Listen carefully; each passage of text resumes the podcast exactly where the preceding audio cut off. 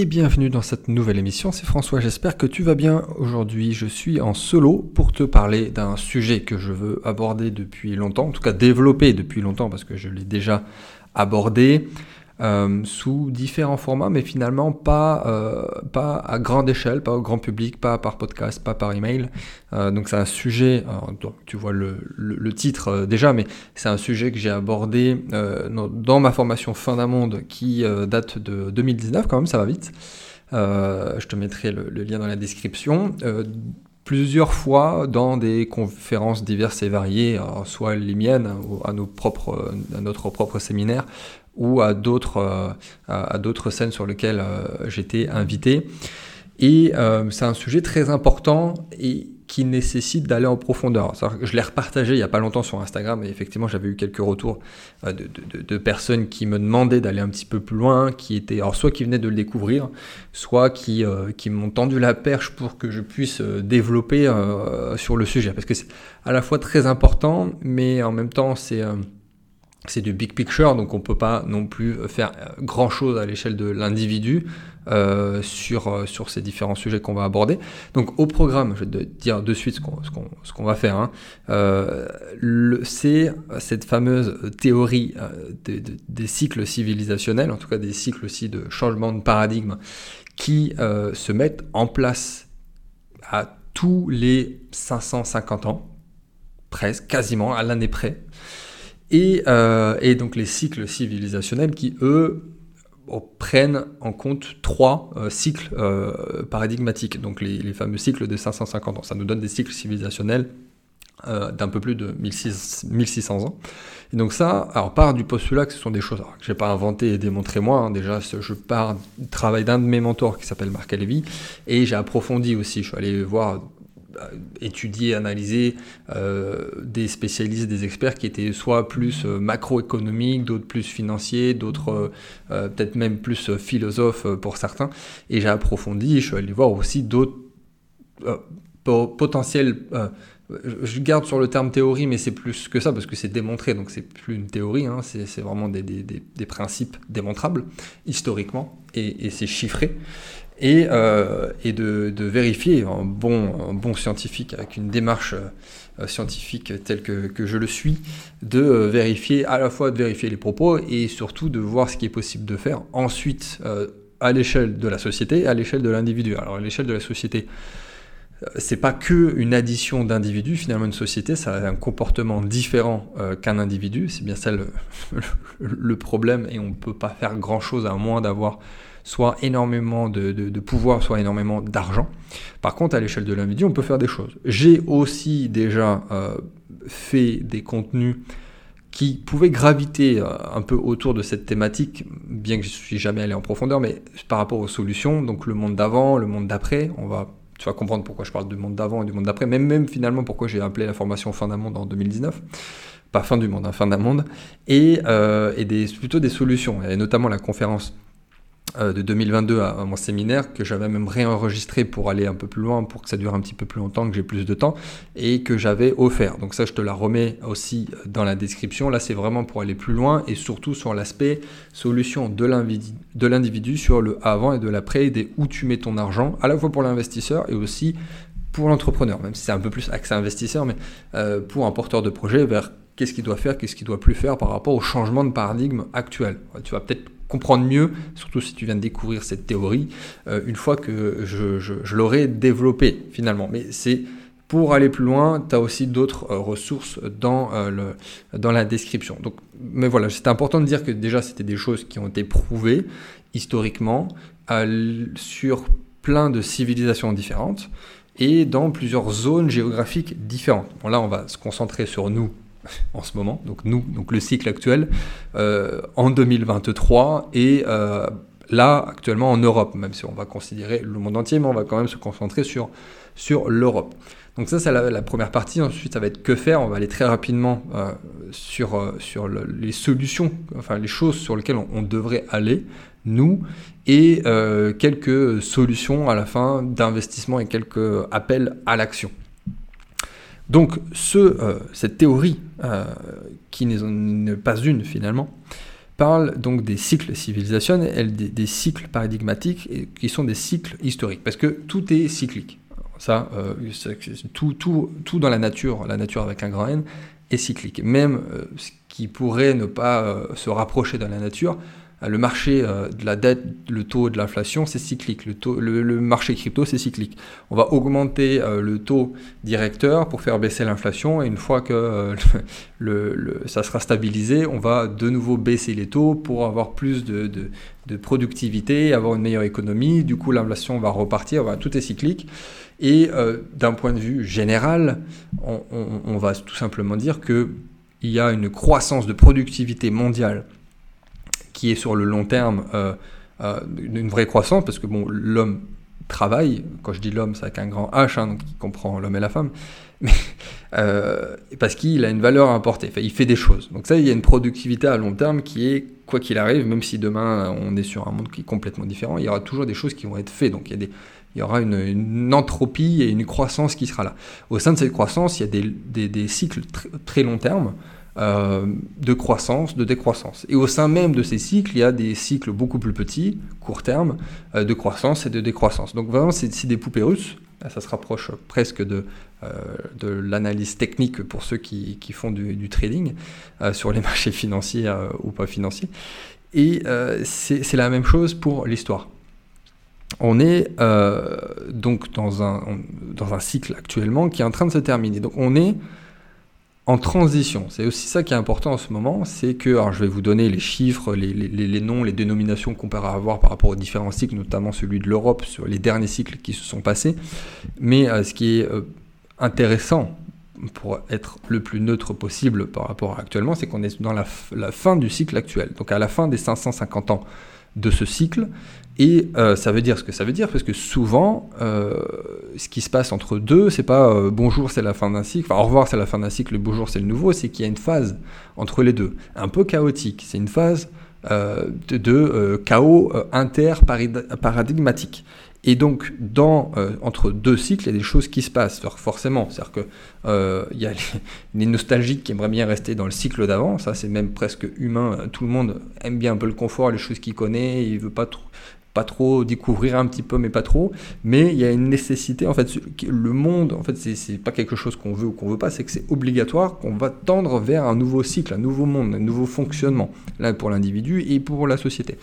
Et donc à ce moment-là, c'est quelque chose de nouveau, donc quelque chose qui peut faire peur. Et dans ces zones, d'un côté, entre ceux qui tirent vers l'ancien monde et ceux qui veulent aller plus vite vers le nouveau monde, eh ben, il y a des conflits. Et pour revenir donc, sur ces cycles, là on peut nommer le cycle actuel de la modernité. Donc la modernité avec un grand M, parce que là c'est vraiment un nom du cycle, la modernité, donc depuis 1500 ans à peu près.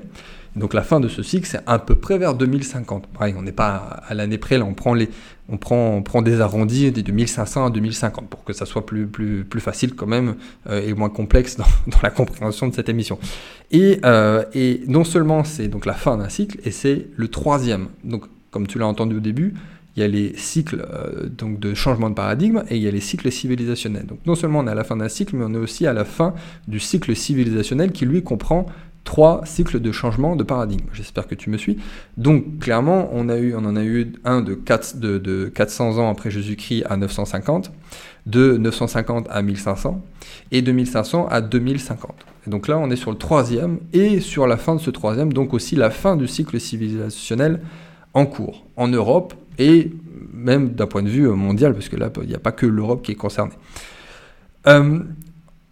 L'histoire avec un grand H, de l'humain, de l'homme, donc est composé de ces différents cycles qui ont donc cette durée plus ou moins constante.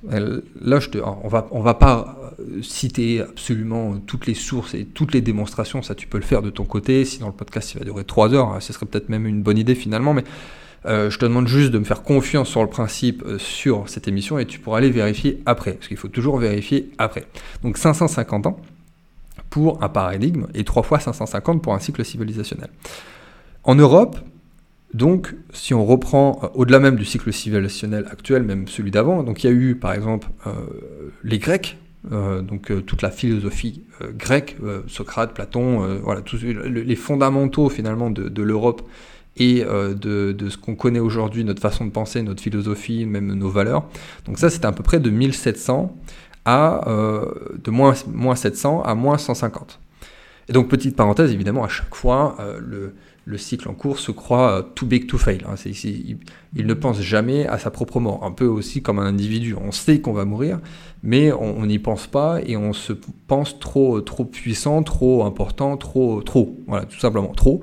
Et on ne pense pas disparaître. Évidemment, les Grecs, c'était le cas. Hein. Ils ne pensaient pas à avoir une date de péremption. Donc ça, c'était un premier cycle de changement de paradigme. Ensuite, il y a eu l'Empire romain, donc qui a pris la place des Grecs. Et donc, pareil, à chaque fois, entre chaque cycle, il y a des conflits. Alors avant, c'était des conflits armés, c'était des guerres, des choses pas très sympas. Aujourd'hui, c'est un peu différent dans la modernité, on pourra revenir dessus. Donc, le cycle suivant, ça a été les Grecs, donc de moins 150 à 400 après Jésus-Christ. Et donc le pourquoi du comment un cycle se termine, il y a beaucoup de paramètres évidemment, déjà purement économiques, purement philosophiques, de valeurs. Ça, c'est aussi la fameuse l'adage qui dit que une civilisation forte crée des hommes faibles, les hommes faibles créent une civilisation faible, et une civilisation faible va créer des hommes forts, et ainsi de suite. Ça aussi, c'est cyclique, c'est le rapport entre la société et l'individu. Bref, donc l'Empire romain, qui se croyait évidemment lui aussi tout puissant, il avait quasiment toute l'Europe à un moment donné, a quand même chuté. Il y a eu la chute de l'Empire romain à peu près à 400, à plus 400. Et là aussi, on se dit que c'est vraiment assez incroyable de se dire que c'est quasiment, à l'année près, c'est quasiment tous les 505 ans. Ouais, je reviens dessus, mais c'est la première fois qu'on l'entend, et même au bout de la 50e fois qu'on l'entend, mais c'est vraiment, c'est incroyable. C'est cyclique, mais parce que là, on n'est pas sur une seule génération, on est sur des générations, et quand même, ça le fait. Alors, il y a des choses qui se passent, il y a des actualités, il y a donc ces fameuses zones aussi de chaos entre les différents cycles, et 400, c'était la fin de l'Empire romain. Ensuite, il y a eu l'Église avec un grand E, donc de 400 à un petit peu moins de 1000, donc vers 900-950. Ensuite, il y a eu le Moyen-Âge, la féodalité, tel qu'on le connaît en Europe, tel qu'on l'a appris à l'école, donc de 950 à 1500. Et ensuite, donc, il y a le cycle actuel, donc de la modernité, de 1500 à 2050. Donc, tous les historiens spécialistes le confirment, hein, je te laisserai approfondir les différents sujets, et ce pour, parce que là on parle de l'Europe, pour aussi toutes les civilisations de l'histoire dans toutes les zones géographiques du globe. Hein. Ça a été pareil pour l'histoire chinoise, pour l'Inde, pour l'Amérique du Sud, enfin, c'est vraiment c'est passionnant, et tous les aspects de l'être humain s'y retrouvent. Donc il y a à la fois l'aspect économique, donc là, avec ce qui va avec, hein, l'investissement, l'argent, ce que ça représente, la valeur, la croissance, mais aussi la spiritualité, les valeurs, les conflits, la politique, et tout ça va ensemble, et tout est lié finalement. Mais c'était le cas dans ces histoires-là, et là, ça a été le cas dans l'histoire qu'on connaît, et donc l'histoire de l'Europe. Et c'est aussi vrai pour l'histoire musulmane, qui a une histoire plus récente finalement, mais qui a aussi plusieurs cycles. Il y a eu le cycle premier arabique, il y a eu le second qui est ottoman, et c'est kiff-kiff, c'est le cas de le dire, ça en arabe, c'est kiff-kiff.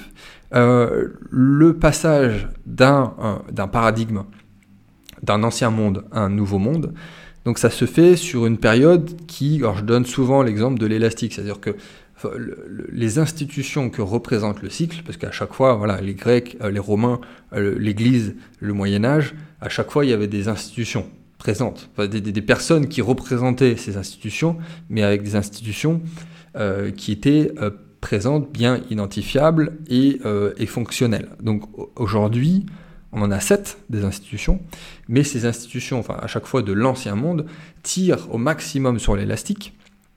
C'est normal, parce que si tu le fais pas, tu disparais. Mais donc c'est logique, presque, il faut pas l'en vouloir, mais toutes ces institutions font le maximum pour rester en vie. Et donc plus elles tirent sur l'élastique, plus quand elles vont lâcher l'élastique, ça va faire mal. C'est le principe. Mais bon, à chaque fois, c'est l'histoire de l'humanité, c'est l'histoire du monde, c'est comme ça que ça se passe. Je connais pas d'institution, même si c'est pas un corps organique en tant que tel, qui va laisser tomber le truc, qui va dire ok, bon, on passe au suivant, nous on disparaît et on passe au suivant. C'est pareil pour l'individu, c'est pareil pour l'être humain. S'il doit se battre, il va se battre pour pouvoir survivre, c'est la même chose. Et donc pendant ces phases où on va tirer sur l'élastique, ces phases de chaos, donc, pour lequel on a commencé, hein, parce que tu imagines bien si c'est un cycle de 550 ans et qui se termine en 250, là on est à 523 ans à peu près. Et donc ça a déjà commencé et ça s'accélère, c'est une exponentielle. Et finalement, presque le Covid a été une bonne nouvelle dans ce sens où ça a été aussi un accélérateur de l'histoire. Ça a accéléré beaucoup de choses, ça a accéléré sur différents pôles, différents sujets, différentes institutions.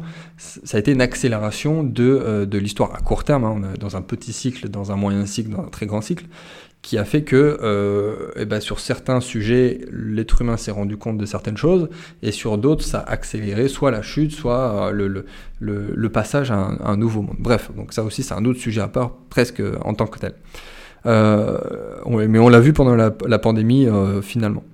Et donc, ces institutions, il y a des choses qui vont de moins en moins fonctionner, parce qu'elles étaient faites pour un moment donné, pour un cycle précisément, et en même temps les nouvelles institutions, les nouveaux tout simplement, ce qui va représenter le monde d'après, n'existent pas encore, si tu vois ce que je veux dire. C'est-à-dire que c'est pour ça que c'est une zone de chaos, c'est que les anciens sont en train de péricliter, et les nouveaux sont en train d'être mis en place, mais c'est pas encore ultra fonctionnel.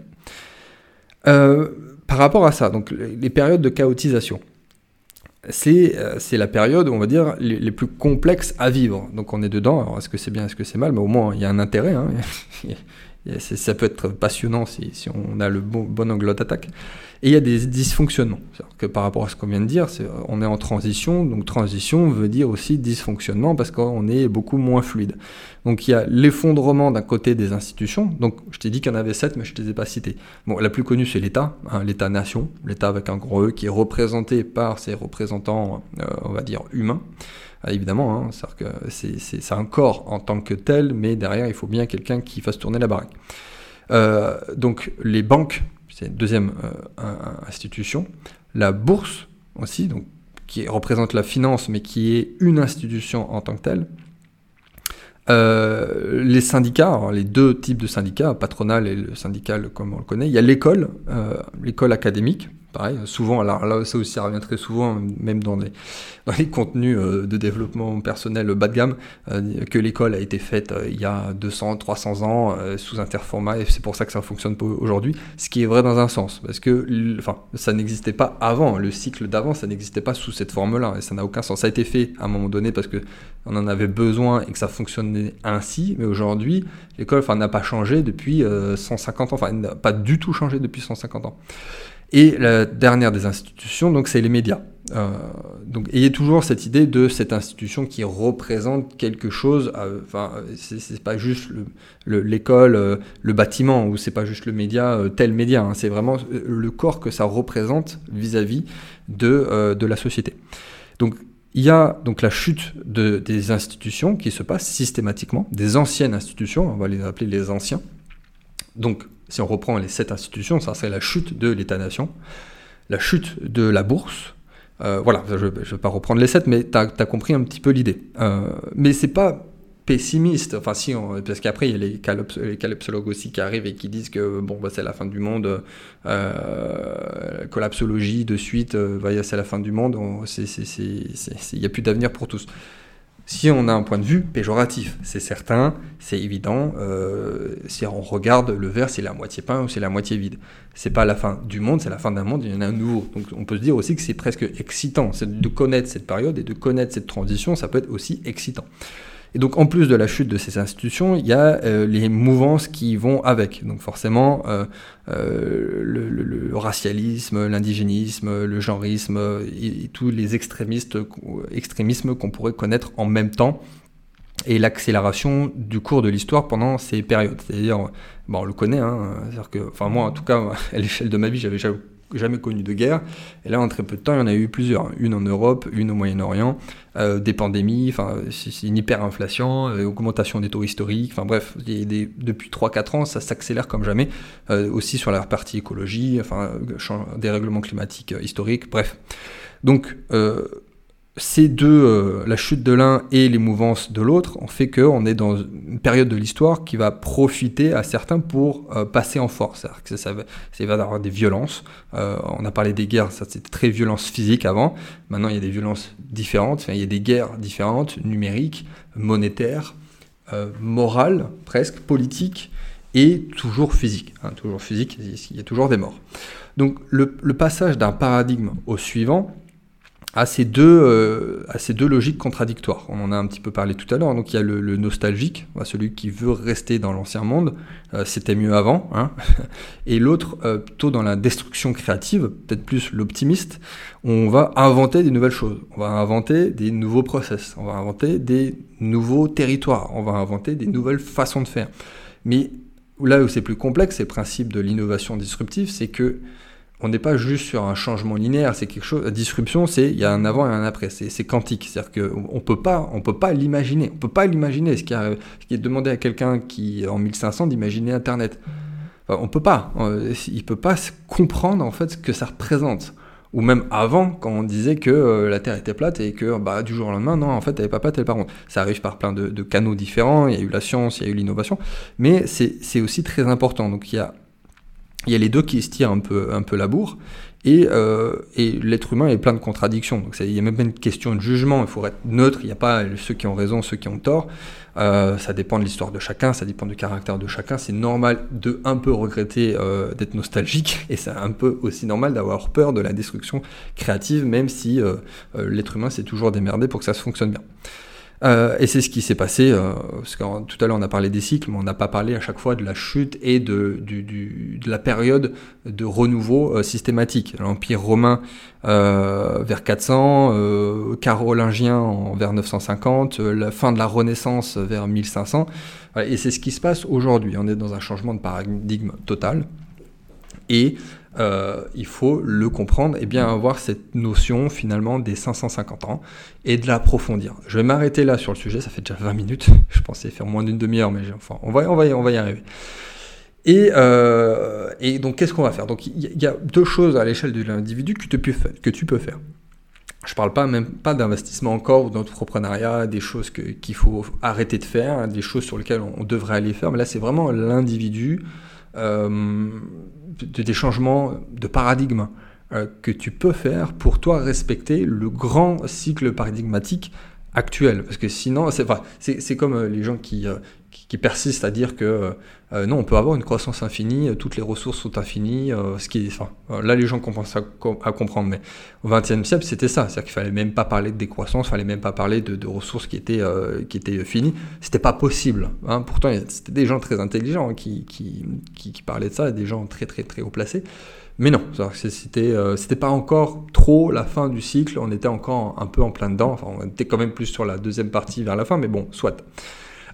Il faut d'un côté, alors le problème c'est que l'être humain au sens large est assez extrémiste, c'est soit l'un soit l'autre, sauf qu'évidemment dans la nature, dans tout, rien n'est soit tout noir soit tout blanc, on est d'accord, j'allais dire malheureusement, non, il y a des nuances, il y a des nuances de gris, et c'est pas soit l'extrême qui a raison, soit l'extrême qui a raison, là je vais te donner les deux extrêmes, mais c'est les solutions en même temps que je vais te partager.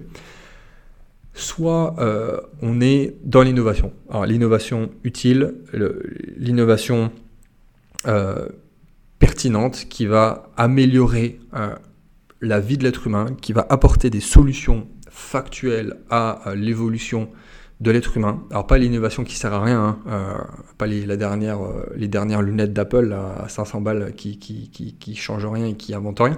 Je parle vraiment de l'innovation disruptive et qui va apporter un renouveau, un quantique à l'être humain. Comme on a parlé d'Internet, on a parlé de la voiture, même si on remonte plus loin de l'invention du feu, de l'écriture, des mathématiques. Voilà, ça c'est une disruption, une vraie innovation utile qui a fait changer le cours de l'histoire et donc de l'être humain. Et donc l'innovation, et là on est dans une période de l'histoire aussi, et ça c'était ma conférence de 2018 je crois, si je ne me trompe pas, à Montpellier, où on est à un moment de l'histoire où il y a à peu près 5 innovations disruptives en même temps, ce qui n'est jamais arrivé dans l'histoire, parce qu'en général, voilà, puisque tout ça s'accélère, on est sur une exponentielle, mais en général il y en avait 1 ou 2, en gros maximum il y en avait 2 en même temps, là il y en a 5. Il y a la blockchain, il y a l'intelligence artificielle, il y a le quantique. Je vais en oublier une à tous les coups. Il y a le changement de l'ADN d'un point de vue biologique, c'est-à-dire que c'est aussi les ciseaux moléculaires. Et j'oublie la dernière. Bref, je vais la retrouver, je la remettrai en commentaire. Et donc là, on en a 5 en même temps. Et donc, dans cette mouvance, c'est une des choses à faire, c'est que de ne pas rejeter l'innovation, de ne pas devenir... non plus trop extrémiste à vouloir habiter dans une grotte et à refuser complètement l'innovation. Je suis bien placé pour le savoir parce que je suis pleinement dedans, et à la fois en termes de porteur de projet et en tant qu'investisseur, mais il ne faut pas être non plus trop extrémiste, à être, ne jurer que par ça, et être encore dans l'ancien monde, à se dire qu'il y a une croissance qui est infinie et que tout va bien se passer, qu'on aura des ressources quoi qu'il arrive et qu'on est dans l'innovation pour l'innovation. C'est bien Startup Nation, mais ça a ses limites, et c'est surtout dans l'intérêt d'un changement de paradigme et dans l'intérêt du prochain cycle. Alors, volontairement, je ne mettrai pas de nom dessus. J'ai déjà plus ou moins donné mon avis par rapport à ça. D'ailleurs, je crois que je l'avais donné dans la vidéo privée non répertoriée que je vous partage dans la description. Donc ça, c'est une des solutions. Mais la plupart des gens qui sont dans cette solution ne sont que dans celle-ci. Ils vont rejeter l'autre. Et inversement, ceux qui sont dans l'autre solution que je vais te partager, ils sont que dans celle-ci, ils vont rejeter l'innovation. Et donc l'autre, c'est la frugalité. Donc accepter une décroissance, accepter que les ressources sont finies et être frugal. Donc arrêter de consommer à outrance, réfléchir à une normalité dans la consommation, que ça soit, mais dans tout, hein, même dans la nourriture, dans les déplacements, dans les vêtements, dans absolument tout. Ça va avoir un côté frugal. Et là aussi, c'est-à-dire que la plupart des gens qui sont dits frugales, dans cette décroissance, et là tu vois peut-être même déjà l'image qui arrive au niveau de ton cerveau, c'est un certain type de la population qui se veut un petit peu hors de la société, hors système, très, très extrémiste, et qui annonce la fin du monde, hein, clairement. Et donc ça aussi, il faut y aller, mais il ne faut pas être dans l'extrême, parce que le frugal va rejeter l'innovation de consommer pour innover, et le mec qui va innover, soit l'entrepreneur, soit l'investisseur, enfin le porteur du projet, va ne pas vouloir être frugal. En fait, il faut les deux. Là, c'est pour ça que je parlais des nuances de gris tout à l'heure, c'est qu'il ne faut pas être tout noir ou tout blanc, et il faut les deux, parce que sans l'innovation, on va péricliter, enfin, sinon on va revenir... au temps de l'âge de pierre, et on aura juste du feu, on sera des hommes de Cro-Magnon, on aura juste perdu quelques milliers d'années à faire les marioles. Si on est juste frugal, ça va être ça. Enfin, si on est juste dans l'innovation, parce qu'après on va retomber, et si on est juste frugal, ça fera un peu les mêmes deux scénarios. C'est juste qu'il y en a un qui est déjà et qui veut l'accepter, mais il veut pas accepter le changement, et l'autre, il est obsédé par le changement sans prendre en compte la nécessité des paramètres extérieurs pour arriver. Mais sinon, dans les deux cas, si on fait pas les deux, on va se retrouver dans la mouise, quoi qu'il arrive. C'est-à-dire que la frugalité, la décroissance, c'est aussi pour résoudre les problèmes de la mondialisation, du réchauffement climatique et tout ça. C'est pour ça qu'il faut le prendre en compte. C'est-à-dire que sinon, on va droit dans le mur. Mais si on n'innove pas sur les 5 piliers, 5 pôles que je t'ai partagés, ça va être aussi très complexe. Donc, bon, je vais m'arrêter sur ces 30 minutes. Pour ceux qui veulent aller plus loin, donc je t'ai déjà partagé du contenu et des ressources qu'il y a. Il y avait quand même un aspect supplémentaire que je vais aborder, je vais l'aborder. Il y a, notamment dans toutes les recherches que j'ai faites, pas se cantonner à une seule personne ou à une seule recherche ou à une seule mouvance ou à une seule politique, hein. C'est toujours ça, c'est encore pire dans la politique, on le voit, les gens sont de plus en plus extrémistes dans un sens ou dans l'autre, et il n'y a pas de nuance, mais bref. Et notamment, il y a les travaux de Martin Armstrong sur les modèles cycliques. Et il a travaillé en fait sur plein de... domaines, thématiques différentes. Alors, il a étudié les cycles de l'immobilier, les cycles économiques, Et bizarrement, alors qu'il ne connaît pas du tout la théorie des 550 ans, et bizarrement, la fin de son modèle économique en vagues, on retrouve ces vagues cycliques, s'arrête à peu près vers 2040-2050. C'est étrange. Et donc il a fait ça aussi sur l'immobilier, il a fait ça sur un siècle, et donc on est sur des phases croissantes, notamment d'un point de vue économique. Et là, admettons, on va pas revenir sur tout le début, mais il y a eu le crash 2008 économique et surtout immobilier. Ensuite, il y a eu la croissance de l'or qui a été un vrai bull run très très très appréciable pour beaucoup. L'augmentation des prix, l'augmentation des taux, la crise monétaire en 2020. Là, on est sur le petit cycle intercyclique qui est sur un boom des commodities. J'en ai parlé, je crois, à la dernière émission. Donc un boom des commodities jusqu'en 2024, 2025, 2026. Et ensuite, on arrive, là je te laisserai peut-être regarder du coup les travaux de Martin Armstrong, on arrive sur un pic économique, macroéconomique sur ce modèle-là cyclique en Europe, donc sur le modèle occidental, pas que l'Europe pour le coup, mais sur le modèle occidental entre 2030 et 2040, avec un basculement 2040-2050 vers l'Asie, vers la Chine qui finalement a toujours eu 25% du PIB mondial puisque ces 250 dernières années ont été plutôt une exception dans l'histoire puisque c'était les États-Unis qui avaient l'hégémonie sur ces 250 ans, mais historiquement depuis des milliers d'années, la Chine a plutôt 25% du PIB. Bref, et donc avec un basculement vers 2040-2050. Et donc ça concordonne complètement avec un nouvel ordre mondial à partir de 2050, et ça fait un lien direct avec la théorie des 550 ans. Donc c'est ce que je voulais te dire absolument, et j'ai réussi à faire que 3 minutes sur ce sujet, c'est très bien. Pour ceux qui veulent aller plus loin, parce que je sais qu'il y en a qui veulent investir, j'imagine il y en a peut-être 2-3 qui sont un peu déboussolés, mais avec les investissements que je propose, les investissements dans lesquels moi j'investis, mais que je propose aussi par rapport à ce changement de paradigme, à ce nouveau monde, à ce changement. C'est pour ça que l'assurance vie, quand tu as compris ça, que plusieurs des institutions, c'est la bourse, la banque, l'État. Bon, investir dans une assurance vie, c'était bien dans le cycle d'avant, hein, dans le monde d'avant. Ça, c'était bien, c'était OK. Hein. Pareil, il n'y a pas de jugement. Mais aujourd'hui, ça ne l'est plus. Du Pinel aussi, c'était sympa à un moment donné. Là, ça ne l'est plus. Donc, c'est pour ça que moi, je n'en propose pas dans la gestion de patrimoine. Je vais proposer des choses dans l'économie réelle, de l'equity, dans l'innovation utile, des choses qui sont palpables, explicables, qui ont de la valeur, même s'il y a une troisième guerre mondiale et qu'on est dans une zone de chaos entre deux cycles. Donc c'est pour ça que c'est pertinent et que je propose ce que je propose. Donc pour ceux qui veulent investir avec moi, avec nous, avec maintenant pas mal de monde sur différents investissements deals, alors on en a clôturé, alors je pensais le faire plus tôt cette émission, mais finalement là on va être début novembre. Et donc on a clôturé déjà plusieurs deals, des deals qu'on a actuellement. Alors si tu me suis de près par mail et ou par Instagram, tu vois de quoi je parle. Mais là on a clôturé plusieurs deals equity, on a clôturé un club deal art aussi, on a acheté un tableau. Donc ça tu peux plus y participer, malheureusement tu peux plus te positionner. Mais il y en a d'autres qui vont arriver. Alors déjà on a des deals qui sont en continu, donc sur lesquels tu peux toujours rentrer. Il y a des deals plus ou moins one shot sur lesquels on va rentrer, on va centraliser les fonds et on va tous rentrer en même temps. Et on va en avoir bientôt.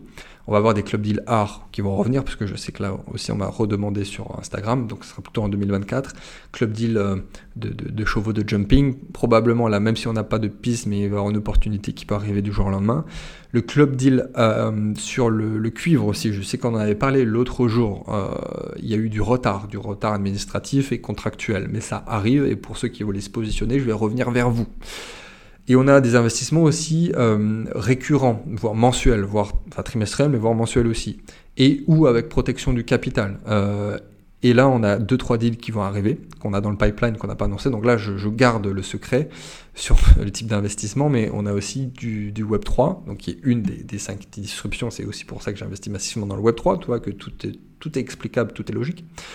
Et donc, il y a de la crypto, il y a de la gestion sur ces actifs numériques, et un autre investissement que je garde secret volontairement, sur lequel on peut se positionner. En plus, le ticket d'entrée sera moindre, parce que la plupart du temps, 9 fois sur 10 avec nous, le ticket d'entrée, il est à 5 000 €. C'est pour ça qu'on fait quand même en sorte d'avoir des personnes qui ont un minimum syndical pour pouvoir diversifier. Malheureusement, on ne peut pas rentrer avec 500 €. Enfin, tu ne fais pas grand-chose globalement avec 500 €.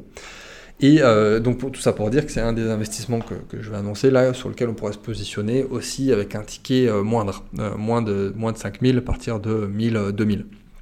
Donc si tu es intéressé, alors que ce soit par tous les investissements alternatifs plus ou moins exotiques que je viens de partager, même des choses plus traditionnelles mais qui respectent encore le changement de paradigme et ou dans l'économie réelle, tu peux travailler avec moi, en fait, tout simplement travailler avec nous. Il y a un petit formulaire aussi que je vais rajouter, le fameux, parce que maintenant il y a beaucoup de monde qui ont rempli ce formulaire.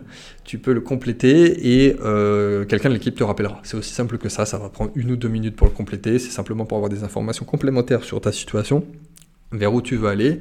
Peut-être que tu viens de découvrir des choses aujourd'hui que tu n'avais jamais entendues. Si tu as des questions, si tu as des interrogations, des remarques, si tu n'es pas d'accord, enfin là il va falloir me le démontrer parce que c'était même pas mon avis là finalement, c'est juste j'ai juste parlé de l'histoire, d'économie et un petit peu d'un point de vue moral. Mais certes, ça c'est un autre sujet.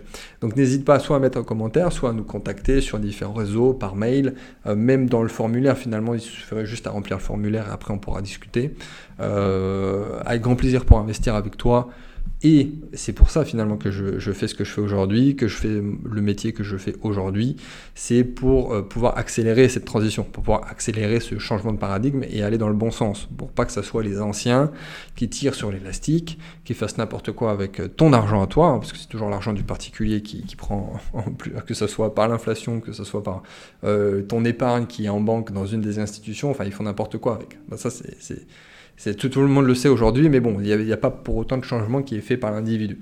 Et donc voilà, c'est pour ça que je fais ce que je fais, c'est-à-dire que c'est pour aller dans le sens-là, et à mon échelle, à ma toute petite échelle, avoir un changement positif vers le prochain cycle, civilisationnel, et mettre l'argent au bon endroit. Parce que, comme je l'ai dit tout au début, et ça va être la conclusion de cette émission, on va changer les choses que par soit l'argent, soit le pouvoir. Bon, en l'occurrence, c'est compliqué d'avoir du pouvoir quand on est tout seul et ou même si on en veut, ça va être compliqué de l'avoir du jour au lendemain. Par contre, l'argent, tout le monde en a. Alors, à certains niveaux, on n'a pas tous le même argent, mais au moins, à sa petite échelle, on peut faire quelque chose. On peut changer les choses et plus il y a de monde, plus on va avoir un impact qui va être positif. Je vais m'arrêter là, merci pour ton écoute. J'ai enregistré déjà 2 autres émissions là. On a été prolifique. Qui va arriver dans la foulée. Cette fois, il y aura des invités. Donc la prochaine, ça sera une émission purement crypto. Il y a beaucoup de choses à dire. Et donc on a enregistré, elle dure plus d'1 heure. Enfin, c'était vraiment passionnant. Et l'émission d'après sera purement IMO. Sur tous les changements actuels sur l'immobilier, sur le marché, sur la conjoncture de l'immobilier actuel. Donc voilà, ça c'est déjà dans la boîte parce que celle-ci je l'enregistre en dernier, mais je la mets en premier. Donc peut-être que l'émission crypto sera déjà dispo la semaine prochaine, elle sera déjà en ligne puisqu'elle est déjà dans la boîte et celle de l'IMO dans 2 semaines ou dans 3 semaines. Merci pour ton écoute, je veux bien ton retour et je te dis probablement à très vite pour investir ensemble.